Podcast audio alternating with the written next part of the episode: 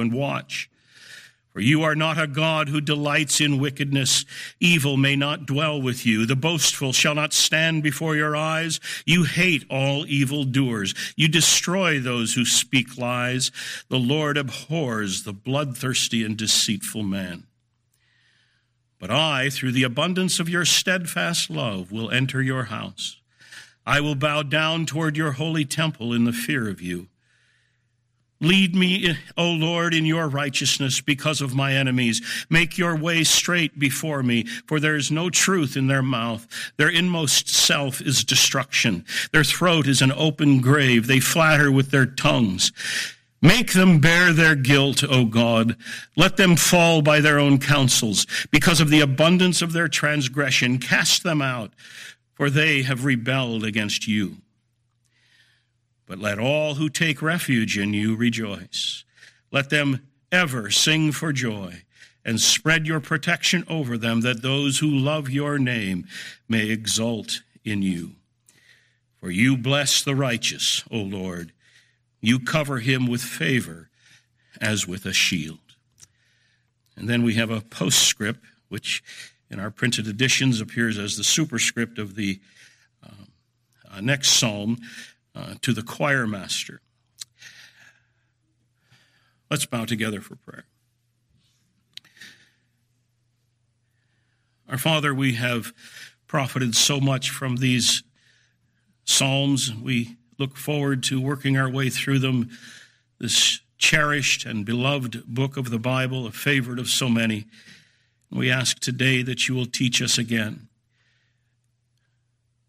We pray that you will take this psalm and use it to teach us the fear of God, teach us the holiness of God, teach us the wrath of God, and teach us the grace and goodness of God. We pray that you will open our eyes to see it and through it give us a greater appreciation for and a firmer faith in our Lord Jesus.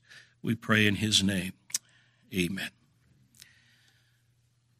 We have here another lament psalm, and you recognize that by now. You're uh, cued in. You recognize the clues to a, a lament psalm. Right off, you have the direct address, O Lord. And right off, we have the introductory petition, the introductory lament in the first two verses. Give ear to my words, O Lord. Consider my groaning. Give attention to the sound of my cry. For to you do I pray. And then next in verses 4 to 6, we have the confidence section of the lament psalm. Verse 4 the Lord does, has no delight in evil, wickedness can't stand in his presence. And then we have the praise section in verse 7. But I, through the abundance of your steadfast love, will enter your house. I will bow down toward your holy temple in the fear of you. And then verses 8 to 11, the petition section. This is always the heart of the lament psalm, where the psalmist uh, makes his request to God. So he asks God, verse 8, lead me in your righteousness because of my enemies. And then verse 12, we conclude with praise. You bless the righteous, O Lord. You cover him with favor as with a shield. So throughout the psalm now, we have the voice of the psalmist. But notice again, before we get into it, there is an alternating point of reference through the psalm. We have the, on the one hand, the psalmist speaking for himself, and then he speaks of the plight of the wicked, and that alternates back and forth through the psalm. Verses one to three, we have the prayer of the psalmist. Give ear to my words, O Lord. Verses six, four to six, we have the plight of the wicked that's highlighted. Evil cannot dwell with you. You destroy those who speak lies. Then verses 7 and 8, we're back to the prayer of the psalmist. Lead me, O Lord, in your righteousness. And then verses 9 and 10, we're back to the guilt and the plight of the, of the wicked. Make them bear their guilt, O God. And then verses 11 and 12, the psalmist gives his petition and praise. Let all who take refuge in you rejoice. Now, in the context here, remember we're trying to keep an eye on the arrangement of the Psalms, and the inspired editors have placed these in particular arrangement for certain reasons. It's not always um, detectable as far as I know, but sometimes there are some clues as to why they put one psalm with another or particular cluster of Psalms together, and I think we have that here. In Psalm 1, we have God's blessing for those who delight in his law, and the wicked will perish. And we have set up at the beginning the contrasting destinies of the righteous and the wicked. Psalm 2, then, we have God's son or God's king commissioned to destroy the wicked at the end. And then Psalm 3, we have uh, Absalom's rebellion against the king. Psalm 4 and 5, uh, we have enemies from within Israel again. Those are also lament psalms. Psalms uh, 3 through 5 all give petitions that are somewhat similar. Protect David, the chosen king, from the wicked, uh, from problems with it, from within his own kingdom. In Psalm 3, David's enemies are many. And then in Psalm 4, remember, we saw his enemies were influential. It was the highborn ones, the nobility, and the ones in high positions of his kingdom who were undermining him and turning on him. And now we'll see in Psalm 5 that his enemies are malicious liars. Presumably influential people still, when they're in high positions, but they're seeking to undermine him by the use of the tongue. So the theme that we have in Psalm 5 is similar to what we've had previously, and that is the righteous king is under attack by vicious enemies. Verse 5, he calls them evildoers. Verse 6, he calls them bloodthirsty. Most prominently, they are attacking with malicious speech, as I've said, with the use of the tongue. Verse 5, you see, they are boastful. Verse 6, they speak lies and they're deceitful. Verse 9, there's no truth in their mouth. So here we have some who are lying and slandering uh, against David. They are treacherous in a way. They're undermining him. They're seeking to weaken his position, not with a, a sword, but with the use of their tongue. It's a topic that has worked many times over the centuries. And so, with all of that, we have David's corresponding petition, verses 8 and following save the king, save his people, and punish the enemies. So, the occasion, although the superscript doesn't give us an exact um, historical point of reference, and the contents, content of the psalm doesn't give us enough specificity on that either, we can surmise it's some kind of crisis in the kingdom, some kind of severe kind of trouble opposition of some sort. It may be the context of Absalom and his rebellion. Maybe just prior to that, with the talking that was going on in the kingdom undermining him. Maybe he had caught wind of all of that. Uh, we can't be sure, but there's some moment of crisis. And as we'll see, it's a rather severe one as well. So, first of all, we have in the first two verses his introductory petition and his lament. Give ear to my words, O Lord. Consider my groaning. Give attention to the sound of my cry, my King and my God, for to you do I pray. Give ear to my words, O Lord. Consider my groaning. So he's asking God not just to consider the words that he is praying, but listen to my groans as well. In fact, verse 2, it's also my cry. The particular word that's used here in the Hebrew is a loud cry. Typically connotes a loud cry, even a, a scream for help. So David is in a severe kind of crisis. It's a distressful moment. And then he prays then in verses 1 and 2. Notice the three imperatives. Give ear to my words, O Lord. Consider my groaning. Give attention to the sound of my cry. In other words, not just pay attention to when I talk, but hear me graciously and give response. Give what I asked for. So he sets out the psalm right off, stating that in so many words that he's in this crisis moment in his kingdom, and he cries out to God for help and asks God to intervene. Now, in verse 2, the, first, the second part of the verse, we're introduced to a new theme in the Psalter, and that is when he says, My King. He refers to God as my King. Now, the word king has appeared in the Psalter now only in Psalm 2. And there it referred to God's king, the Messiah, God's king, his anointed. And it also referred to the kings of the earth. But here now it's referring to David is saying, God is my king. So he's acknowledging God as the true king of Israel. And this reminds us that Israel was not, uh, was a theocracy. It, they, the king was not autonomous. He was a vice regent. He was serving under God to administer God's law in God's kingdom. You will remember that the Moses had left instructions in Deuteronomy for when the when Israel finally receives her king. The first day of his kingship, the day he's anointed, what he's supposed to do, according to Moses' law, is that king is to sit down and copy out by hand the entire law of Moses to remind him up front that he's not autonomous. He is not the law. God is the law. He's ruling under the king. And David is acknowledging that here. My king, God is my king, and I rule under him. And God has established his kingdom now on earth in Israel through his human representative, David, and eventually through David's greater son, of course, as we'll see.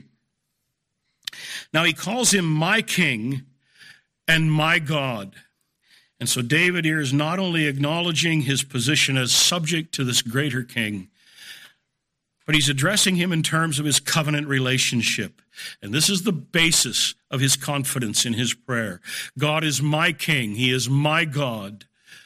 Now, of course, there's a sense in which we can say that God is the God of every last person. He is your God whether you acknowledge it or not. He is your king whether you acknowledge him as king or not. But David is referring here, obviously, to his covenant relationship with God, that God has entered into relationship with David through a covenant promise. And God's part of that is that he will protect the faithful king. And David is just playing on that now and saying that I am the faithful king. I'm the one you have appointed. You have made promises to protect me. You are my God, my king. Come to my help. So he begins then in verses one and two with an introductory plea and lament. He positions himself before God as subject to him, but also as his loyal covenant partner coming to God for the promised help that he would give. Now we come to verse three. We have a little bit of a translation question, and I deal with these when it's I think it's necessary because we have in our congregation many of you using the English Standard Version, the ESV, like I have. Some of you the New International Version. Um, and there's a discrepancy here, so I, I think I'll take time to point it out. In the ESV, like I have here, it says, O Lord, in the morning you hear my voice. In the morning I prepare a sacrifice for you to for you and watch. The NIV in the second line says, In the morning I lay my requests before you and wait expectantly. So the ESV says, I prepare a sacrifice. The NIV reads, I lay my request before you. Now, the problem here in translation is that there's no, we have the verb, but we don't have a direct object of the verb. It's not supplied. You have to fill it in yourself. The verb here, I prepare or I lay my before you, it, it means to prepare, to arrange, to, to put forward, to set in proper order. And this verb is used in other contexts of setting the battle, uh, the soldiers in order and preparing an account or preparing a sacrifice or whatever. But we have to supply here the direct object. Just what is it he's laying out here? It just might be that both are right. And that sounds kind of strange, but it could be that both are right because we have in the morning, this is the time of the morning sacrifice. And I think probably the majority of commentators take that view that it's referring to a sac- time of sacrifice. But that time of sacrifice was accompanied by prayer.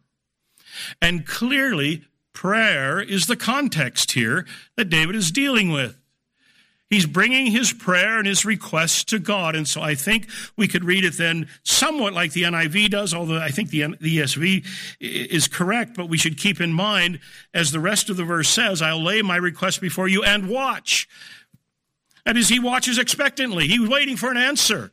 He's looking ahead to time when God will answer the prayer that he is giving now. So he says, I'm setting in order my prayer. I'm setting out the words. I'm laying them out carefully. And the point is, David rises early in the morning, and the first thing he does is he goes to God in prayer. A great idea, a wise way to begin the day. And he carefully arranges his words. He's not speaking rashly, but carefully considered, he makes his case before God. And then he watches. He waits patiently to see what God will do in response. So in verses 1 to 3, then David cries out to the Lord and waits for his help. He hasn't yet stated the problem or the specific danger, but he cries out to God for help, and now he's waiting for the answer. And now, verses 4 to 6, he gives the basis of his petition. And the basis of his petition here in these verses is the holiness and the justice of God. This is the, we could call this the confidence section of his lament. What's the basis of his petition? Help me. Why? Verse 4 For you are not a God who delights in wickedness. Evil may not dwell with you. So already we're getting a clue, although he hasn't said it perfectly or specifically. The problem is one of wicked people opposing him. So help me, for you are not a God who delights in wickedness. Evil may not dwell with you. The boastful shall not stand before your eyes. You hate all evildoers. You destroy those who speak lies. The Lord abhors the bloodthirsty and deceitful man. Now notice how the stanza here intensifies this idea of God's opposition to the wicked. I've been increasingly impressed in the studies I've been doing in the Psalms over the last um, year or two how carefully David works and constructs these psalms just from a from a poetic standpoint, how he labors so hard to make these perfectly symmetrical in so many ways. There are some psalms where he'll have two stanzas, two broad stanzas, and the one and the other have the same number of words, and then those stanzas have strophes in between the substanzas uh, in them, and they have the same number and the same number of words. He'll do that kind of thing sometimes. It's amazing how he's worked so hard at it. Well, here, what we have instead in verses 4 to 6 is an intensification of the idea of God's opposition to the wicked. In verse 4, the first line, we have a dramatic understatement. The Lord, you are not a God who delights in wickedness? Well, I guess not. That's, that says it rather mildly, doesn't it? That's a, it's a dramatic understatement to make the point. But notice how it grows from there. You're not a God who delights in wickedness. And then verse 4b, evil may not dwell with you. The word dwell here is typically the word that in the King James Version used to be called, translated sojourn. It has to do with somebody not um, moving in permanently, but passing through and settling for just a moment, temporary time. And what he's saying here is that God and evil are so absolutely incompatible that even a, a momentary coexistence is impossible. So he does not delight in wickedness. Evil may not dwell with you. Now, verse 5 the boastful shall not stand before your eyes. That is, they're not allowed to be there. They're not given asylum there. They're driven away. Verse 5b Indeed, God hates all evildoers. And so, verse 6, he'll destroy them. And he's not reluctant about it. And then, last part of verse 6, he summarizes with a climactic kind of intensity the Lord abhors the, th- the bloodthirsty and deceitful man. He finds these wicked people offensive. And so he's indignant with it. He's repulsed by it. He finds them repugnant. And so he's angry. And what we have then in verses 4 to 6 is simply a practical application and exposition of the righteousness and the holiness of God. In the ancient Near East, there was no concept of moral and ethical holiness with regard to the gods.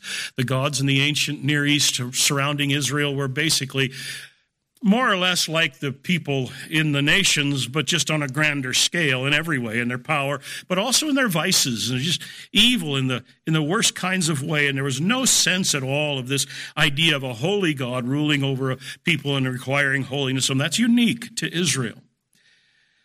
In the Old Testament, God is a holy God. That word has, first of all, the concept of transcendent. He's other. He's beyond us. And one aspect of his otherness is this moral aspect. He is holy. He is marked by things like truth, justice, faithfulness, love. And he expects his people to be that way as well. God is a righteous God, and it is righteous for God to demand righteousness of his creatures. That's why, like in the book of Proverbs, a false balance is an abomination to the Lord. Why is it such an abomination to, to the Lord when you cheat someone? Because it's so contrary to who he is. It's contrary to what he is and to the laws that he has given that reflect who he is. And so, verse 5, he hates evildoers. That's God's necessary response to those who are evil and to all that is opposed to him. For God to be indifferent toward unrighteousness would not be a virtue. And so God hates. Now, it is true that the Bible tells us that God is love. It's of the essence of who He is. And the Bible nowhere says God is hate. But at the same time, because God is love and because God is holy and because God is righteous, his necessary response to all that is opposed to him and all that is contrary to him is that he's repulsed by it and he's indignant toward it and he hates it. He demands righteousness and he's opposed to all that is unrighteous. I suppose this would be a good time to pause and talk about the familiar expression that we have bandied about so much in Christian circles today, and that is that God hates the sin but loves the sinner. What should we make of that? You've all heard it. There is just enough truth in that statement to be confusing. It's an oversimplification. The Bible nowhere makes a distinction like that, that God hates the sin but loves the sinner. It's a distortion, and it's a distortion for two reasons. Number one, God hates the sin but loves the sinner. That little jingle, as nice as it sounds, allows no room and no place for verse 5. He hates all evildoers. It makes no space for verse 6. He abhors them. He's not indifferent toward them.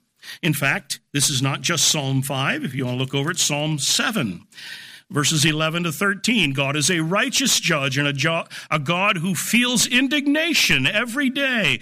If a man does not repent, God will whet his sword. He has bent and readied his bow. He has prepared for him his deadly weapons, making his arrows fiery shafts. If that's not enough, look at Psalm 11. Verse 5 The Lord tests the righteous, but his soul hates the wicked and the one who loves violence. That's why you find in the book of Proverbs, for example, that God hates a false witness. God hates these various vices, he that sows discord among the brethren, and so on. It is all contrary to God, who is truthful and righteous and morally pure, and he cannot but hate all of those who act contrary to him. So the first way it dis- that jingle distorts the truth is that it allows no place for these kinds of plain statements we have in the scriptures. The other way it distorts the scriptures, I think, is that it it seems to it seems to let the sinner off the hook where the Bible doesn't. It is to say that God hates the sin but loves the sinner leaves the connotation that God will punish the sin but not the sinner, as though the sinner will not be held accountable. When, of course, hell in the Bible is not for sin, it's for sinners. God in, will not punish in hell sin, he punishes sinners. And I think in both of those ways, that little jingle, God hates the sin but loves the sinner, distorts what we find in the Bible. The greatest problem that every man and woman faces is that by their sin, they've set themselves in opposition to their holy Creator, and they have incurred his wrath and become detestable. Now, the remarkable truth of the gospel is that God has set his love on hateful sinners and he has made a way to save them. He has sent his son to save them. He has given him a people whom he was saved. He sent his son to save them. And then in Romans chapter 3, as we've seen here many times, he has made a righteous way to save them. And so God has sent his son. He puts him forth as a propitiation for our sins. And here God the Son has come and taken the wrath of God against sinners and satisfying divine justice against sinners. God now can take us who are in Christ and declare us to be righteous, and he can be righteous in doing so because of our righteous substitute.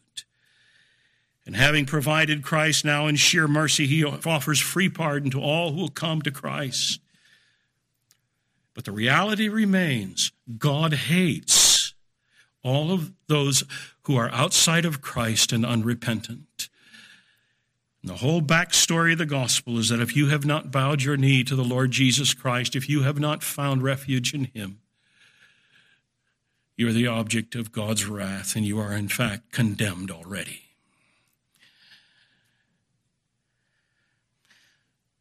Our culture, as we say all the time anymore, struts increasingly in its rebellion against God. And the message our culture needs to hear is not God hates the sin, but he loves the sinner. What we need to hear is what we've needed to hear all along, and that is because of your sin, you have offended God. You've become the object of his wrath, and you'll not escape it. God will punish sinners. And it will be either you who are punished or the substitute that you find, who is found only in Jesus.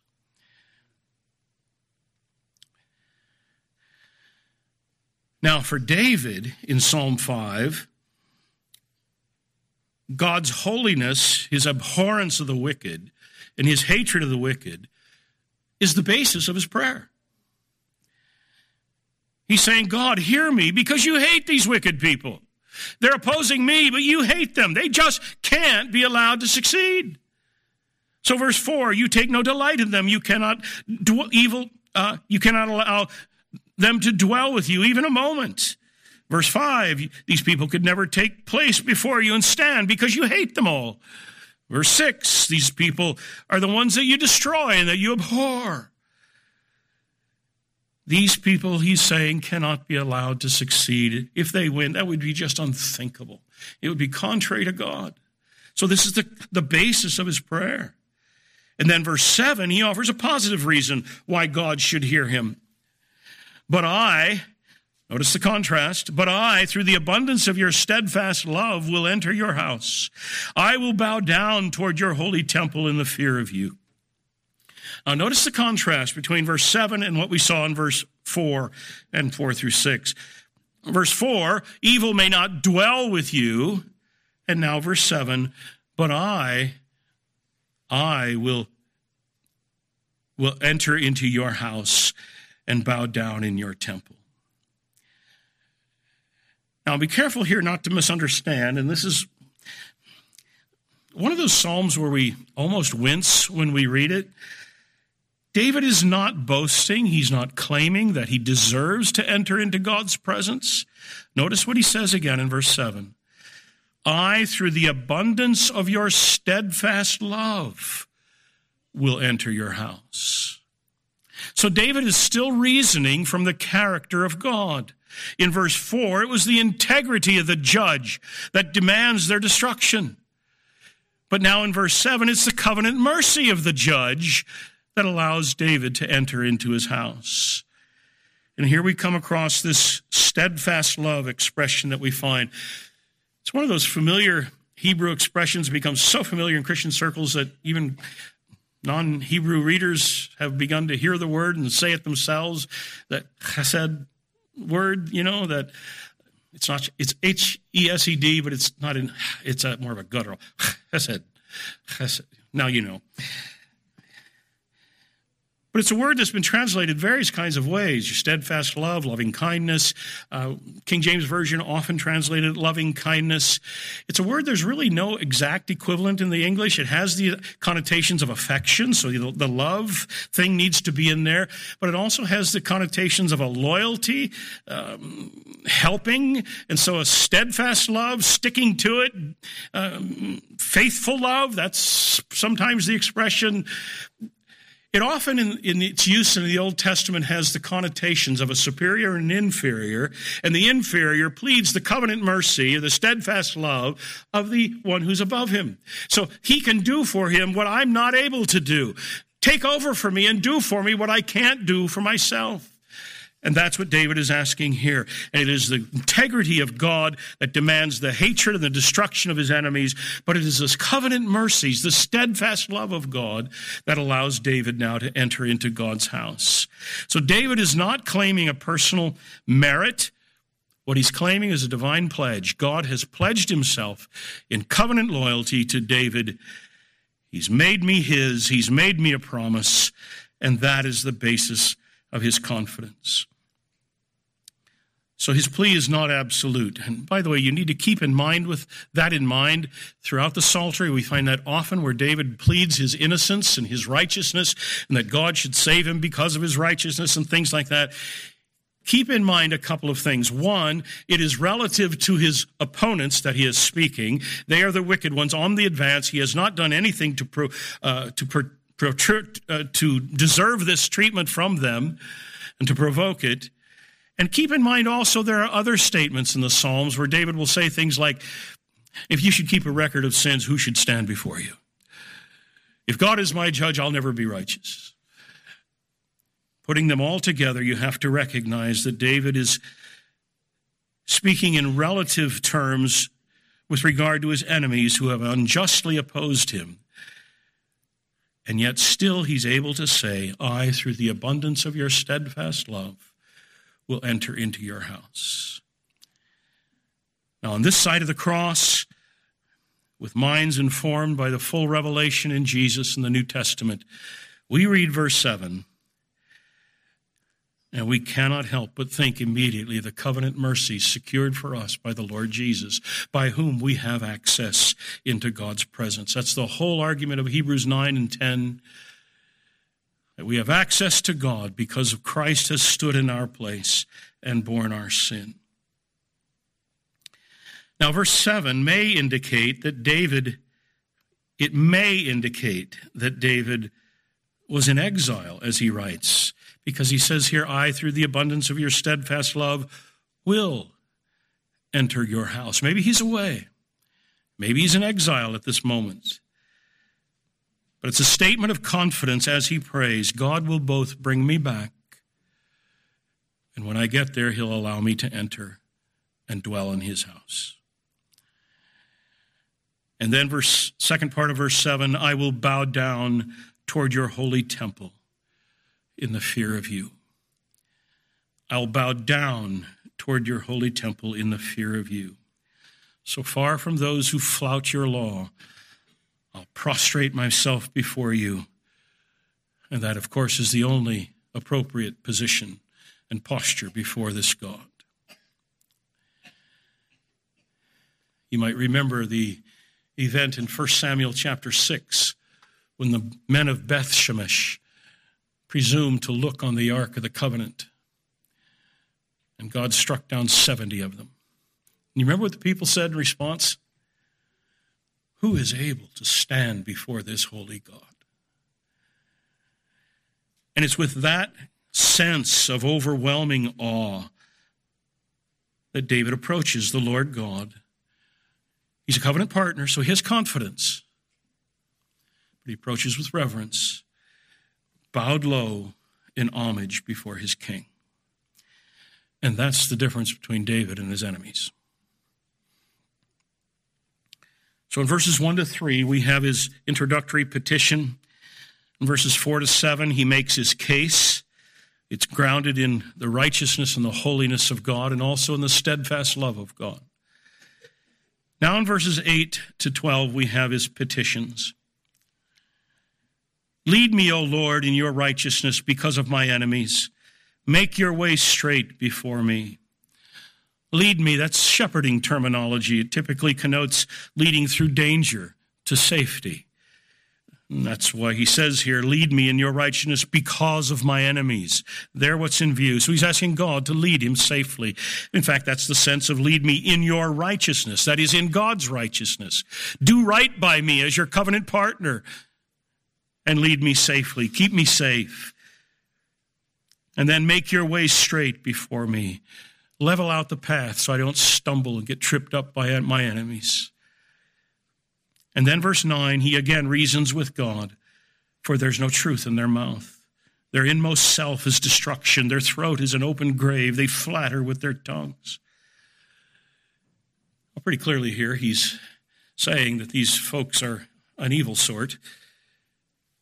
There's a play on words, actually, almost a pun that's not translatable at all. It's apparent in the, in the Hebrew, and that is the the word inmost self in verse 9, for there's no truth in their mouth, their inmost self is destruction, is very similar to the word their throat is an open grave. Inmost self, open grave. There's some kind of play on words between, between those two. And the idea is that what they are on the inside is really ugly. Now, I have never looked inside an open grave. That's fine with me. I don't care to, but you can imagine the corruption. And David is saying that in their heart of hearts, that's what they are. They're corrupt, they're evil, they're rotten. You might remember Paul cites this verse in Romans chapter 3, verse 13, as the ground of universal condemnation and universal guilt. This is the condition of every man born in Adam. So, verse 10, he petitions God further Make them bear their guilt, O God. Let them fall by their own counsels.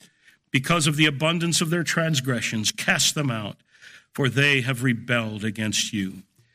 So he's calling here for justice to be administered. Find them guilty. The court has been in session. You found them guilty. Now treat them accordingly. Let them bear their guilt, O God. Render sentence and execute it rightly. And then verses 11 and 12, we have his final petition and his praise. Here, the petition is for the destruction of God's enemies, and that becomes the occasion, the destruction of the enemies becomes the occasion of the saints' jubilation. Verse 11, let all who take refuge in you rejoice. Let them ever sing for joy and spread your protection over them that those who love your name may exult in you. And so when we reach the end of the psalm, the observable circumstances haven't changed. Verse 11, David is still taking refuge in God. He's still in need of protection. Verse 12, God is still their shield. So the external circumstances are the same at the end of the psalm, but the atmosphere is entirely different. David is no longer feeling trapped. He's no, no longer feeling alone, trapped by his enemies. But the prospect now, by the time we come to the end of the psalm, is a happy one. In his prospect, king, the king is delivered, his enemies are destroyed, and the king's people rejoice. The king is delivered, his enemies are destroyed, and his people rejoice. It sounds like a big biblical theme, doesn't it?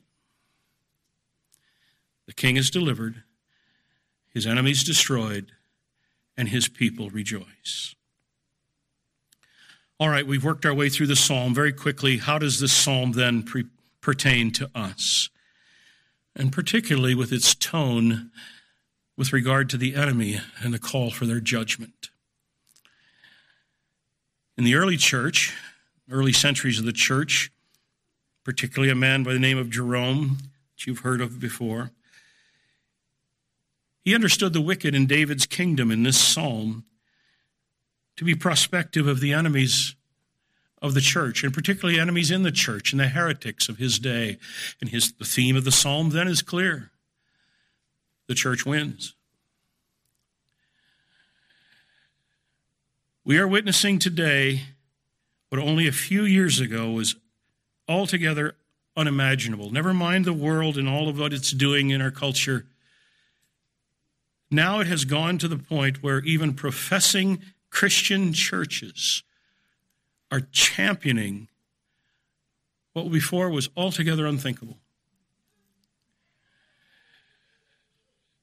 They're on the offensive. In fact, even professing Christian churches are not only championing these causes, like we've seen this last month with professing Christian churches flying the gay pride flag.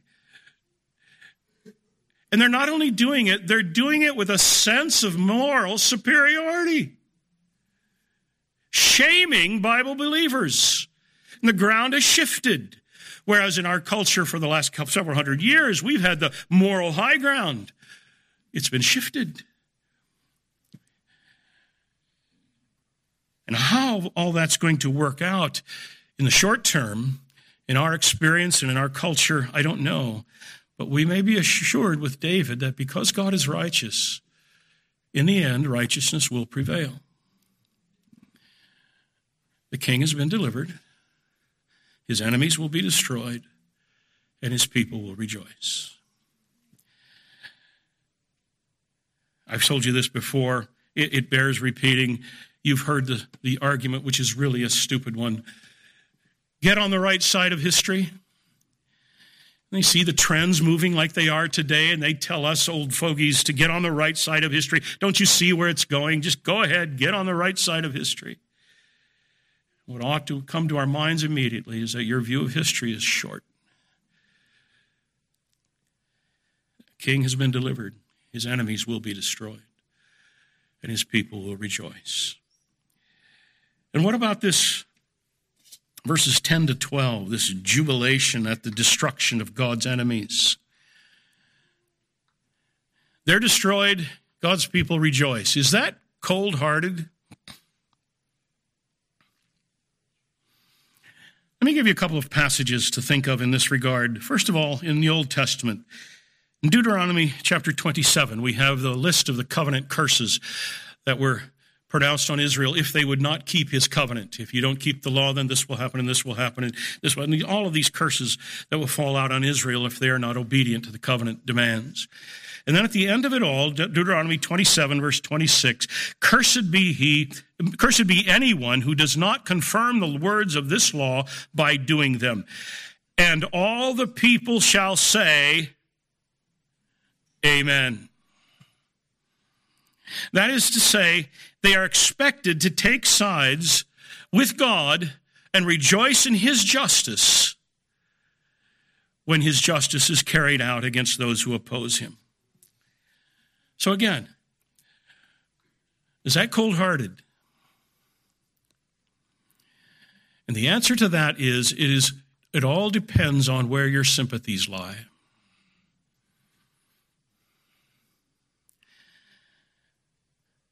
The other passage I want to point out is Revelation 19, verses 1 and following. You remember the context? We've had this long, drawn out drama in Revelation of the evil Babylon, the great harlot, opposing God, opposing his people, and finally God has come in judgment, and Babylon lies in ashes. Revelation 19. After this, I heard what seems to be the loud voice of a great multitude in heaven crying out, Hallelujah! Salvation and glory and power belong to our God, for his judgments are true and just, for he has judged the great prostitute, has corrupted the earth with her immorality, and has avenged on her the blood of his servants. Once more they cried out, Hallelujah! The smoke from her goes up forever and ever. And the 24 elders and the four living creatures fell down and worshiped God who was seated on the throne, saying, Amen. Hallelujah. Here's a scene. The end has come. God has come in final judgments over the world and her wickedness. And all of his enemies are just crushed before him. He even speaks of the smoldering smoke of the, their ashes coming up. And there stand all of his people in so sympathy with God and so concerned for him and for his name and his cause and his justice and his triumph, they cheer. The Redeemer, whom they have trusted, the Redeemer for whom they've been loyal all of these years, the Redeemer whom they've loved, the Redeemer whom they have seen scorned for all of these years now is vindicated. You bet we'll cheer. Increasingly, as our culture rejects its Christian, so called Christian heritage that we have had in this culture, the church finds itself on the crosshairs of the world, and not just the crosshairs of the world, but professing Christendom as well. We find ourselves canceled. Understand it, it's just shadows of the Great Tribulation. And it's not just the world, it's professing Christian churches boldly taking sides against God and with the world just to fit in professing Christian churches flying a gay pride flag. Can you imagine? Professing Christian churches conducting gay pride worship services. In their own words, we're seeking to liberate ourselves from the Bible as a, a weapon of ex- exclusion. I sent a I sent a, an article this week to the elders, and it was just almost too horrible to read.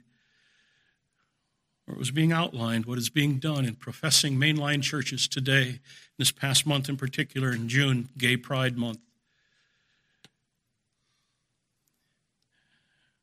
So called worship services being conducted in praise of gay pride. Offering prayers to the God of pronouns offering prayers to the God of trans being and referring to the Lord Jesus as queerness incarnate.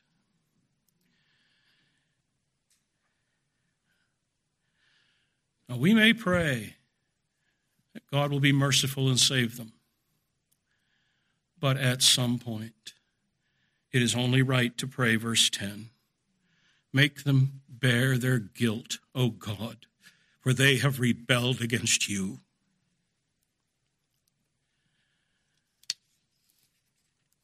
Revelation 19 assures us that that day will come. And it also assures us that when that day comes, we will cheer and we will be glad. Glad at last to see not only our Lord's enemies defeated, but to see our Lord in triumph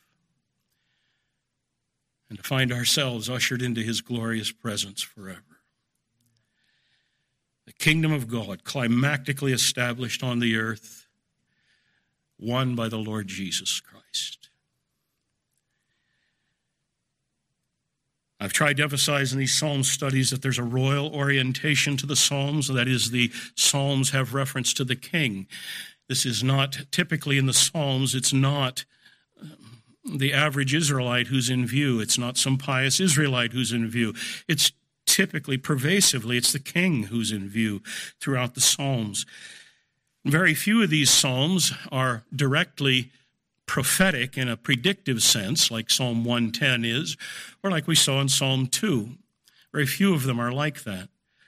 And yet, these Psalms, which have the king as their point of reference, are prospective of the greater king who will come. And they are prophetic in that sense, in, an expectant and anticipatory sense.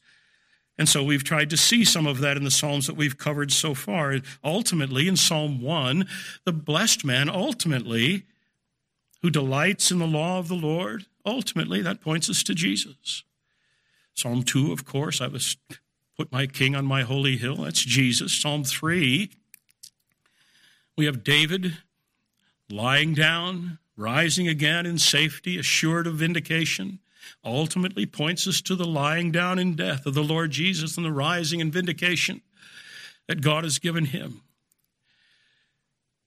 Psalm 4, we have David as the accredited and trustworthy king. And that points us to his greater son, and same here in Psalm 5. We have verse 7 righteous David with his privileged access to God. Ultimately, that points us to the Lord Jesus, who, in the words of Psalm 24, ascends the hill of the Lord with clean hands and a pure heart. In verse 12 here, it is the Lord Jesus who is his people's shield. That's the essence of the gospel. Verse 10 Jesus is also the one who, in the end, will call for and carry out judgment. One day, it will be no one other than the Lord Jesus himself who says to the Father, Make them bear their guilt, O God. Let them fall by their own counsels. Because of the abundance of their transgressions, cast them out, for they have rebelled against you.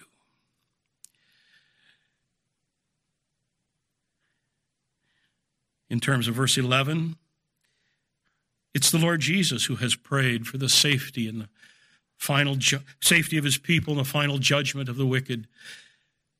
When we read verse 11 with its prayer of safety of God's people, if you've read the rest of the story, you, you, almost can't help but think of John 17 and our Lord's high priestly prayer, which echoes this, verse 11 Let all who take refuge in you rejoice. Let them ever sing for joy and spread your protection over them, that those who love your name may exult in you. And so again, we have in this psalm, as we have so often in the Psalms, the contrasting destinies of the righteous and the wicked.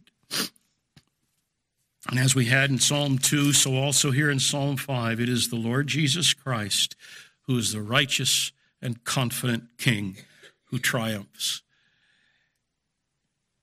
Verse 12, He is our shield, but He's also the world's judge, and how every every last man and woman, you and me, and every last person in the world fares in that day hinges entirely on our relationship to that King today.